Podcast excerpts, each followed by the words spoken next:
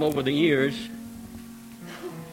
a symbol of just giving God some honor and praise and not asking Him for anything. Yes, amen. Just to tell Him we love Him, that we honor Him, that we appreciate Him. I, for one, in the midst of all the tragedy, all the darkness, all the evil that is in our world today, have learned even more to appreciate the Lord. I haven't given up on God yet. I know He's still alive. I know He's still well. I know He's still on the throne. And I know He's got everything under control. Whether it looks like it or not, He's got everything under control. I've said it often God will do anything, any way to get this nation back to Him. I'm looking not only for prayers, but I'm looking for repentance. Amen. Our nation has gone astray. We've allowed things that we wouldn't, our forefathers would never have tolerated. Our presidents would never have tolerated it. We've allowed these things to come into our school and take God out. We've allowed homosexuality, lesbianism to run rampant, and we've allowed the slaughter of millions of children, which is just murder. And our nation has set by and passed laws, legalized it. We need some good old fashioned repentance from the president on down to the lowest. And I, for one, again appreciate the Lord tonight. The song just simply says, Heavenly Father, I appreciate you. I love you. I adore you. I bow down before you. Heavenly Father, I appreciate you. I want you to sing it to Him and do it as a prayer. Appreciate the Lord tonight before we get into the message.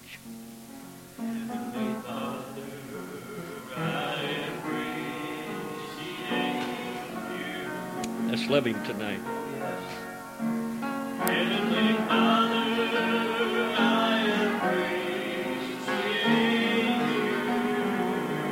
Love you, Jesus. I love you, adore you, bow down before you. Heavenly Father, I appreciate you. Sing it one more time. Reach to heaven. Father. I appreciate you tonight, Lord. Hallelujah. Heavenly Father, I appreciate you. I love you, Jesus. I adore you.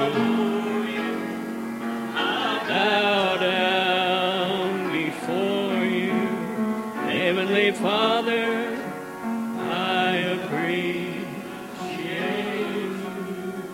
Let's stand in His presence a few moments. Take a little bit of time just to tell the Lord how much we love Him, appreciate Him for being there, for keeping us, keeping our friends, our loved ones, and our families. Adoration to the King of Kings and the Lord of Lords. We love you, Father. Adoration goes to you tonight. Hallelujah. Praise the Lord.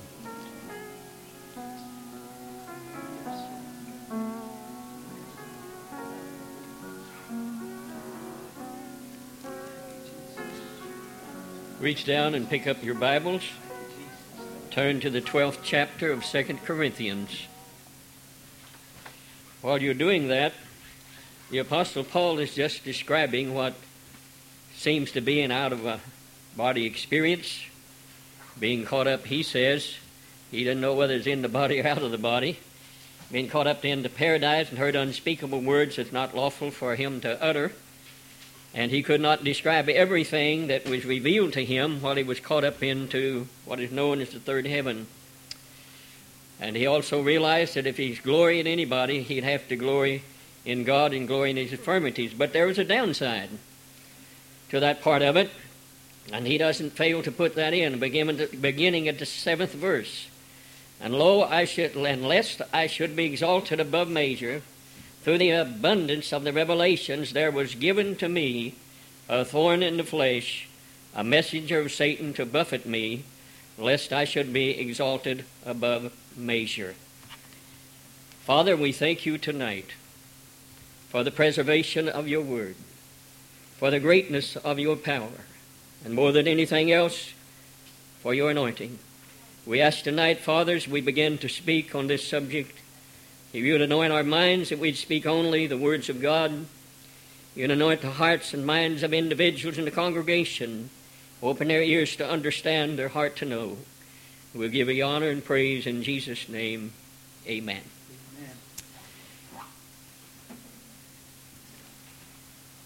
We hear so often many messages on the power of God, and He is powerful, all powerful. And we don't hear too much about the adversary, the enemy.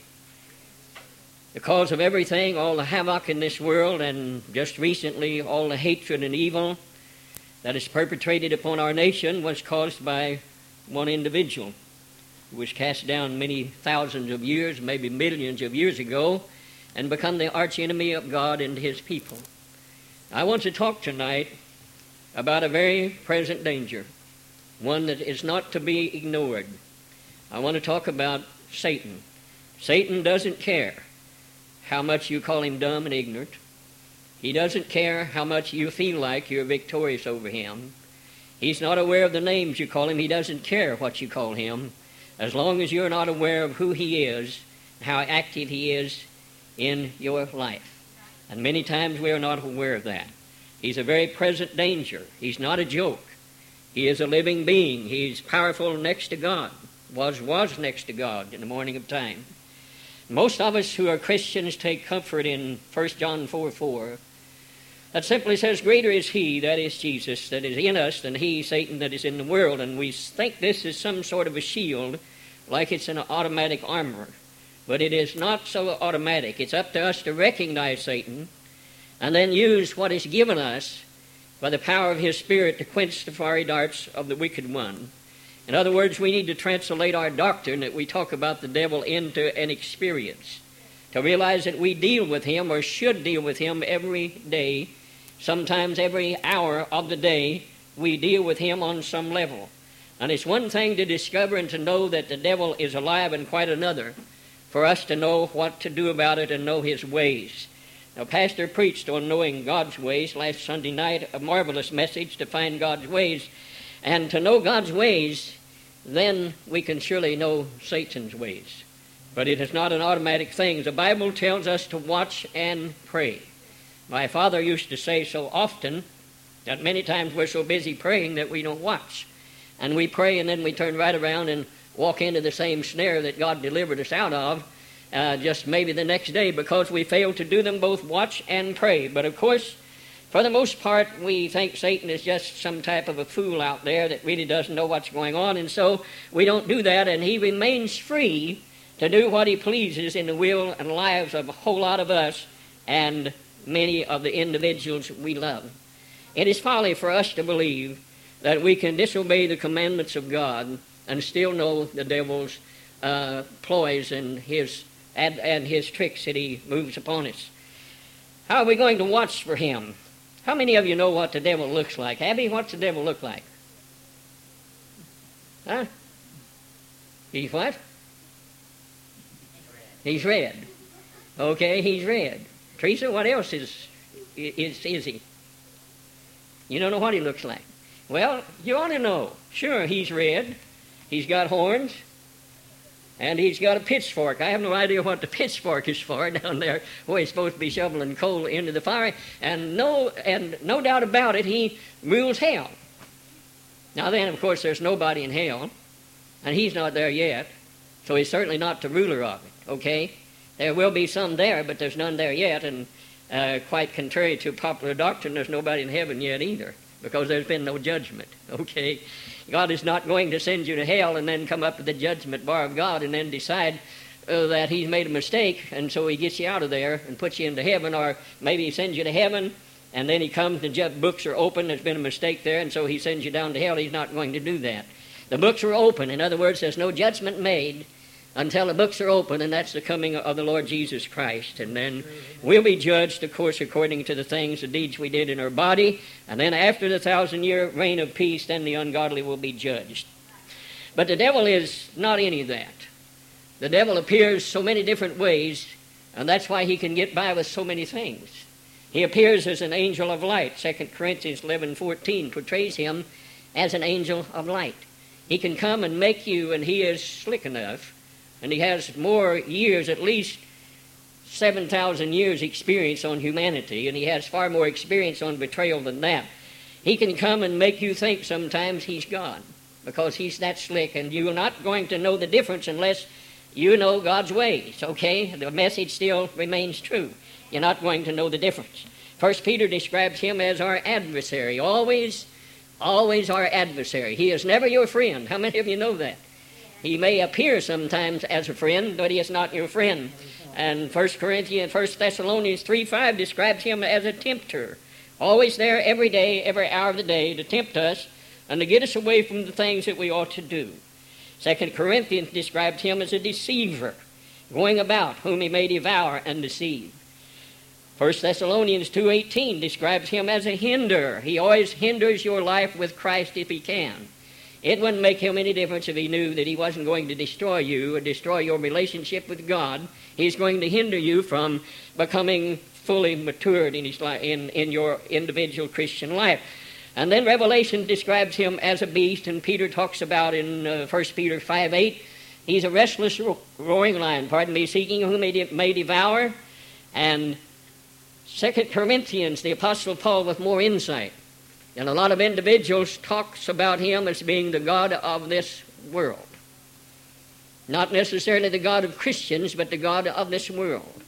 And Ephesians, Paul writing again to the church of Ephesus, talks about him being the prince of the powers of the air. So we have an adversary that is prince of the powers of the air, demonic forces under his control, and we'll get into that a little bit later. And also, he's the God of this world who goes about uttering chaos. So, with an enemy, pardon me, like this, and who is all of these things, I think, as far as I'm concerned, it's time we found out what his operations look like. And we do this by simply watching. Not other people's lives, like so many of us are prone to do in making judgments on other people's lives, but watching our own life. We can, if we are aware that He is active in our thought life. We ought to know this as Christians. But we can catch Him in the act of motivating our thought life. We can catch Him in the act of motivating our actions, sometimes even our speech. And you got to remember that every thought and every act or every word spoken is not from the Holy Spirit. We have another fleshly thing in our body that demands that it be the king sometimes. And when we see him controlling these areas, and we have to be aware that he can control these areas, or we're not going to be on the watch for him. And when we see him controlling these areas, the Bible says to, for us to use James 4 7, I've heard this said so often resist the devil and he will flee from you. And that seems, you know, it seems like it's a, just a little thing. And I've heard many people say, well, I resisted the devil and he didn't flee from me. And that's probably so, because we left out the first part. Submit yourself unto God, resist the devil, and he will flee from you. In other words, if you're resisting the devil, you've got to be submissive to God. And have you ever one of the greatest experiences in this world that a Christian can have is put the devil on the run. That is quite an experience when you catch him messing with your thought life and you know that he is, and you begin to rebuke him, submitting to God, realizing you have no power at all under the only through the Holy Spirit that resides within you, and you're submitting to God and you're resisting him, and he's got no other thing that he can do other than just to run. And it's quite an experience. It is not my purpose tonight, and there'll be several weeks of, of this, uh, this teaching on unmasking the devil or Lucifer or Satan and whatever he's called so many times. But it's not my purpose to speak to anybody uh, questions or doubts God's word, or to any of us who feel like at all times we are just simply have it over the devil and we don't need to do anything else. But I want to reach individuals like myself and like a lot of you that learns, uh, yearns for complete victory over the devil where you can have it every day, every hour of the day. And this will happen if we accept the fact that the devil is just as real as our God. Now, we have a personal God, but whether you believe it or not, you also have a personal devil, a personal demon sent to torment you control you. Now, the devil is not omnipresent like God is, but under control of this demons, demon uh, control, under his control are demons. Third part of the angels fell. We get to that a little bit later. But we've got to understand that personally, the devil is interested in what he can do against you. Personally, he is interested in destroying your experience. Personally, he is interested in destroying your Christian life. And more than anything else, he is interested to keep you from growing into maturity, to keep you a babe in Christ. And as long as you're a babe in Christ, you're never going to understand the fullness of God's ways. And when we understand that he is a personal, personal devil, that he is concerned about you. He's not just concerned about the evil and hate in this whole world. He brings it down to personal effect, and he has sent a demon, just like Paul said, an angel or messenger of Satan to buffet him. That was that individual demon's job was to buffet Satan, buffet Paul on every side. And whether we want to realize or not, we talk about angels that surround us. okay, and we do have, but we also have personal demon forces that's out to destroy your soul, destroy your life, and destroy your body. And when we understand this, we're going to have a healthy respect for our adversary. We're not going to be afraid of him, but we're going to recognize that he is our enemy, and we'll also want to know how he operates. And he is so sly and so cunning deceiving and trickery and lying, and then we're going to have a defense system. You see, you can't fight the devil without a defense system. You're going to have a defense system for protecting your thought life.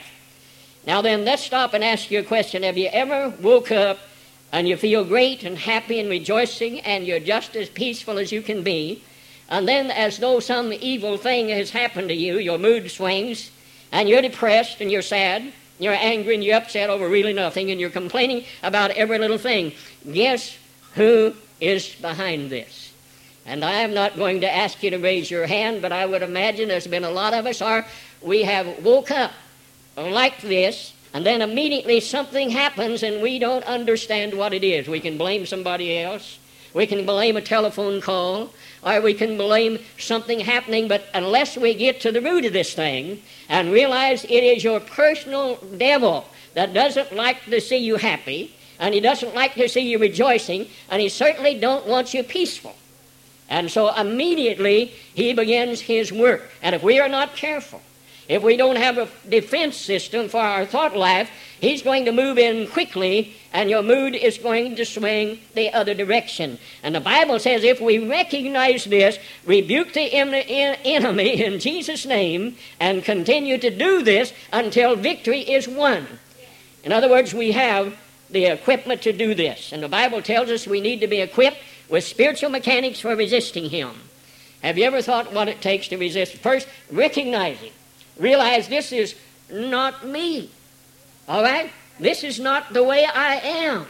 And all of us know that as Christians, we should be happy at all times. I'm not saying we're not going to have uh, lows and highs, but whenever we plunge down into the depths of despair, we have a problem there, and we have to recognize something is working on us.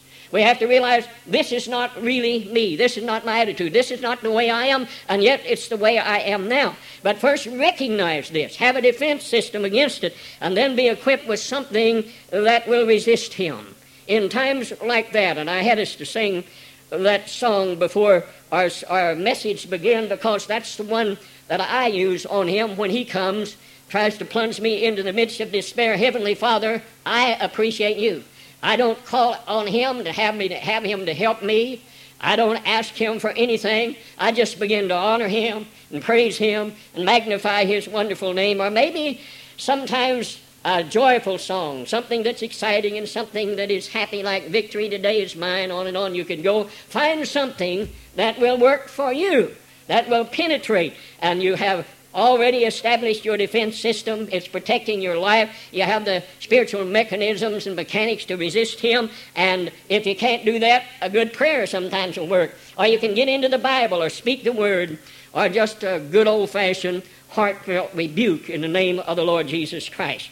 As I said, the Bible sets forth a personal devil just as clearly as there is a personal Savior. 1 Corinthians 2.11 lest Satan should get the advantage of us. Now, Jesus is talking about, or Paul is, talking about forgiveness, talking about how we need to forgive. Now, isn't that a good message for the church today? because there's a lot of unforgiveness in hearts and lives of individuals and in Christians and in all of us sometimes. We need to realize who's behind this. What is causing us to be unforgiving? What is causing us to keep bitterness and anger and hurts up inside of us? What's, what's happening to us? Why is this happening? And uh, 2 Corinthians 2.11, Paul talking about forgiveness, he said, you need to forgive. And this is he, why he said, lest Satan should get the advantage of us. See, forgiveness and anger, pent up emotions and hurts leaves you open for the devil to get advantage uh, to you. And he said, lest the devil should get advantage of us, for, and this is what I saw that I wondered, for we are not ignorant of his devices. Do you hear what Paul is saying? That seems like a fantastic, fantastic overstatement for today. The average Christian don't even know who Satan is, let alone have knowledge of his devices. You don't even hear him talked about much in the pulpit. It's as if he doesn't exist.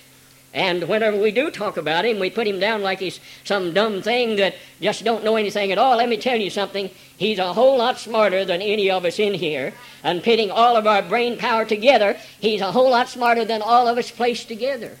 The only advantage we have over him is Jesus Christ, indwelling power of God's presence inside of us that makes us stronger than he, but we have to know his ways. I want to read you what I found one time, one Christian writer, and this is what he said about Satan. Wonderful it, it, wonderful it is that he can prevail upon Christian people to not mention his name, and pastors may only now and then make an occasional reference to him from the pulpit, while every room of their household, in every street of our cities, Satan is incessantly manifesting his hateful presence, and we just saw that, and we see it every day. It's just greater than it's ever been. But find in your cities where he dominates and destroys through liquor and through, through uh, drugs and through uh, prostitution and through AIDS and all of these things. And he is disorganizing until the whole framework of society is loosened and ready to crumble. I want you to look at our nation today And I want you to look how much we have let down. The devil is no more to most people, continuing on with what he says in a figure of speech. And it is not easy to get serious about Satan in these days. And yet, he is a very personal, personal enemy.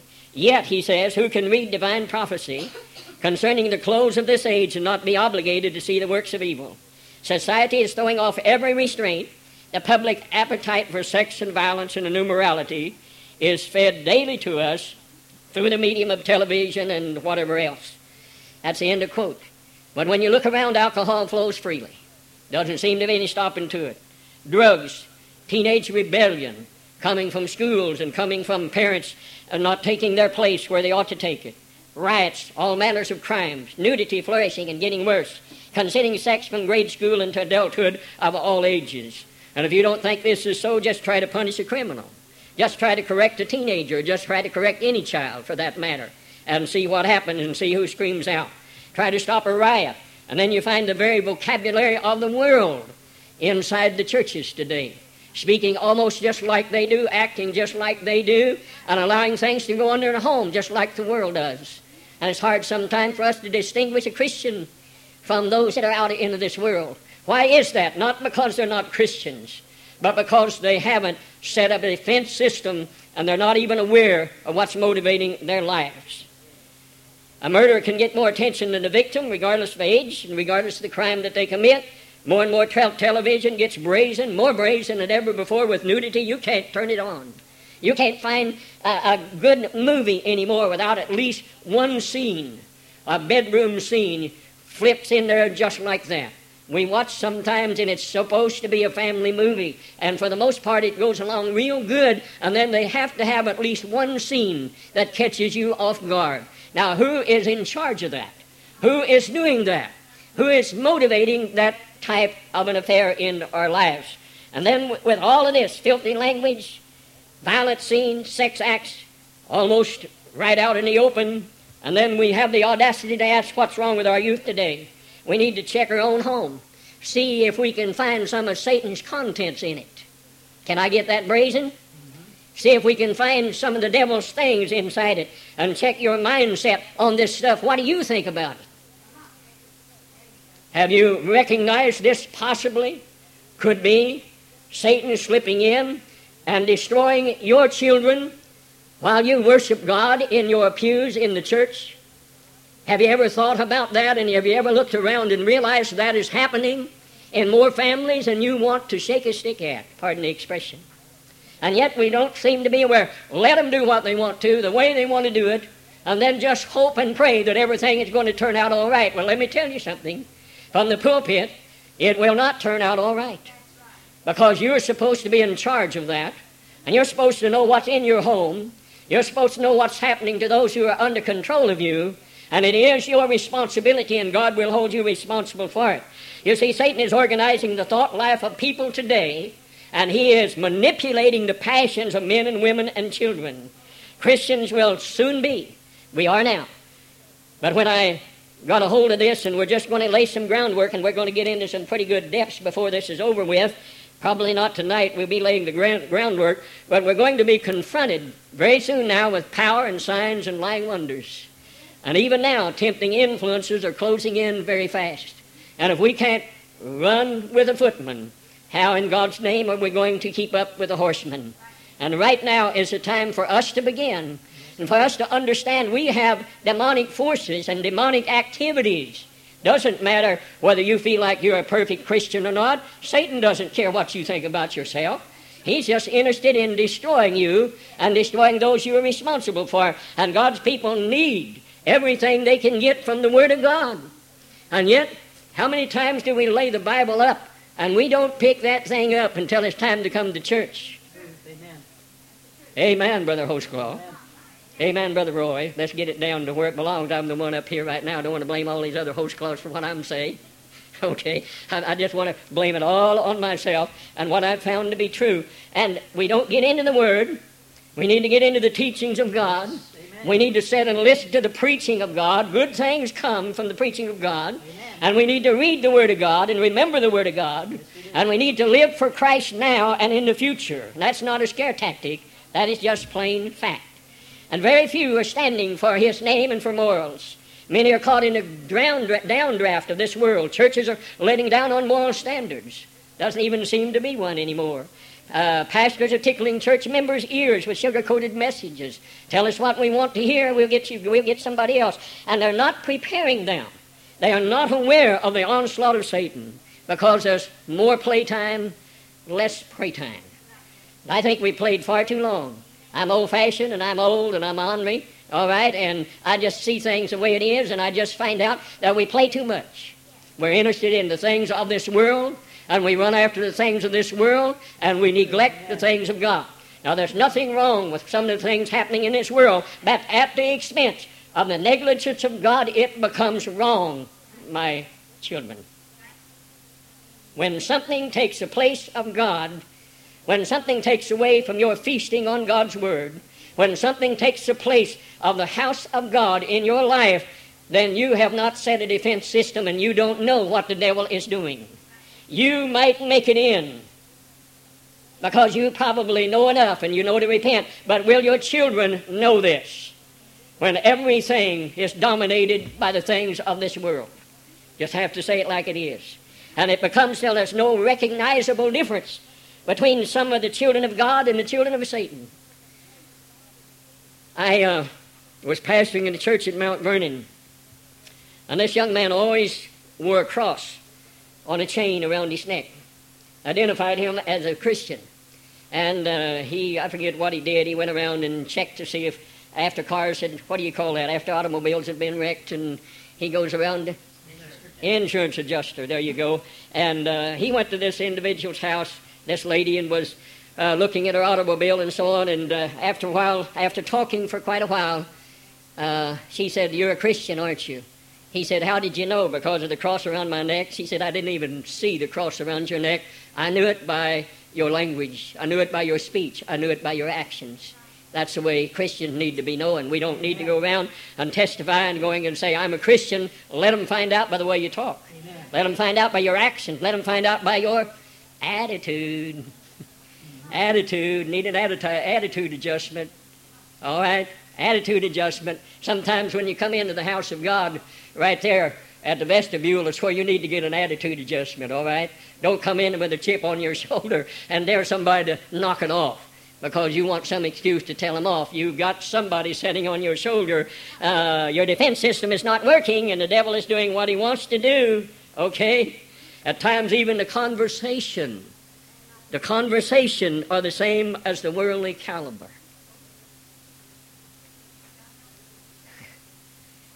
Relate some of my experiences.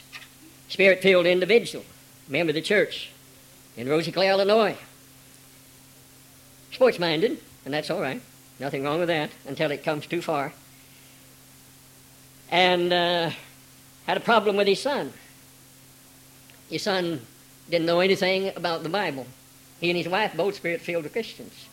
They didn't know anything about the Bible. You'd ask him a question, he didn't know.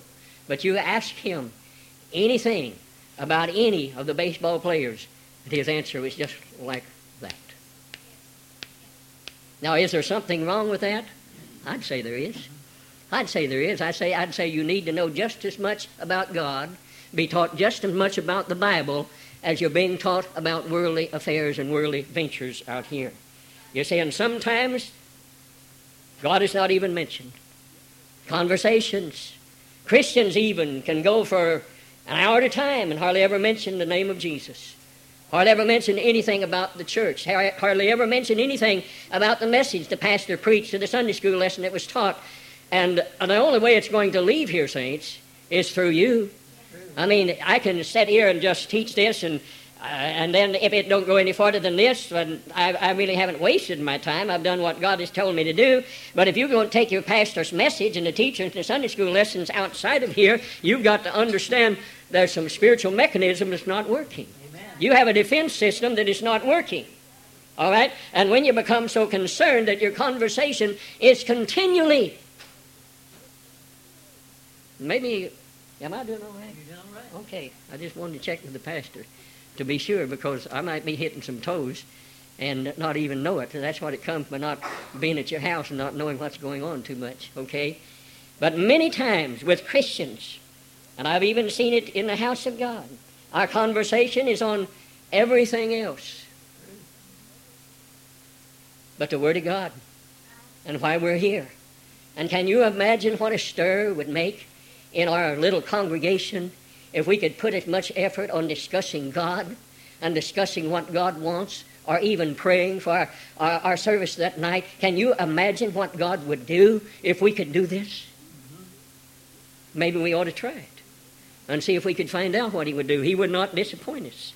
But sometimes worldly activities and pleasures is just used in Christians with as much enthusiasm as it is with the world. We can get enthused about everything that's going on out there, then we come and sit like a mute individual that never has a tongue and can't talk in the house of God. Don't tell me that's not so, because it is. We can scream and holler. Who laid it? I may not get any further than this one, okay? Be alert of the truth of Satan and equipped to resist is most urgent. Be aware of what this is. Don't blind yourself to what's going on. Don't say, I'm a Christian and this doesn't happen to me. The devil has no control over me until you can look around and see what he's doing. Until you can look around in your life to see, is he controlling my thought life? If it's on everything but God, he is. Do I have a defense system? If he gets in there, you don't have. You don't have any spiritual mechanics to deal with him, at least we don't use them. And yet, the Word of God, the book of Psalms, the best thing you can read. Whenever you're in misery and you can hear the psalmist David as he cries out in the midst of despair. And then you watch him before it's all over with, he be glorifying God, magnifying the name of Jesus, utilizing what he has inside. He has his downside. But also he don't leave it there, he has his upside also. One day Satan is going to be revealed to us and we're going to see him destroyed and cast into where he needs to be. But right now his success depends on our ignorance. Okay? How successful he is depends on how ignorant we are to his ways and to God's ways. And right now he has to work in personal darkness, absolute obscurity, and he is getting away with it. I mean, we are not recognizing that he's doing that. And Christians no longer ask themselves the age old question What is that age old question? Will or would I do, or would I say, or would I dress, or would I act like this if Jesus was with me? Mm-hmm. And the part we don't realize is he really is. And because he's so merciful, all he does is plead with us. The way he rules mankind.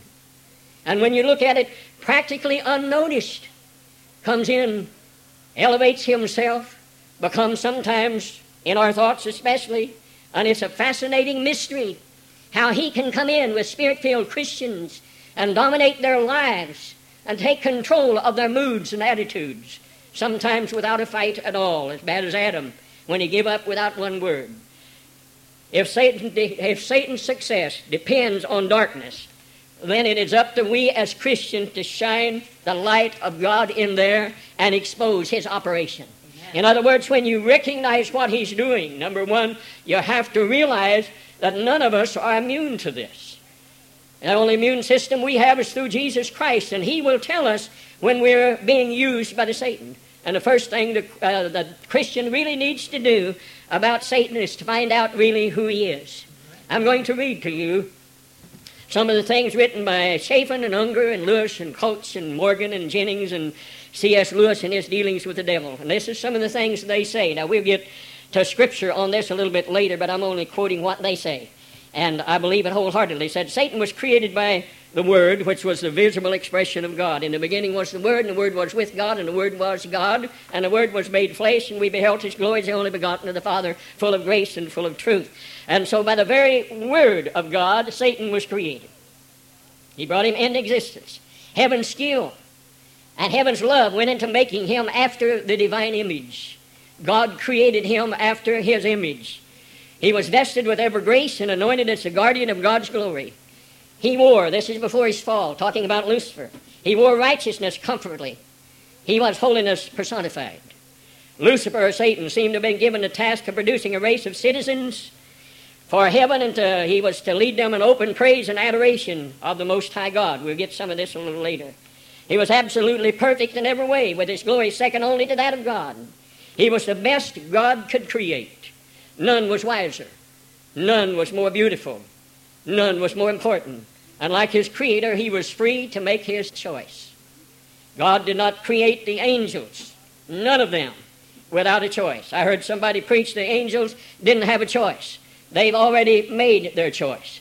They had a choice just the same as you and I have our choice. They made their choice in the eons of time.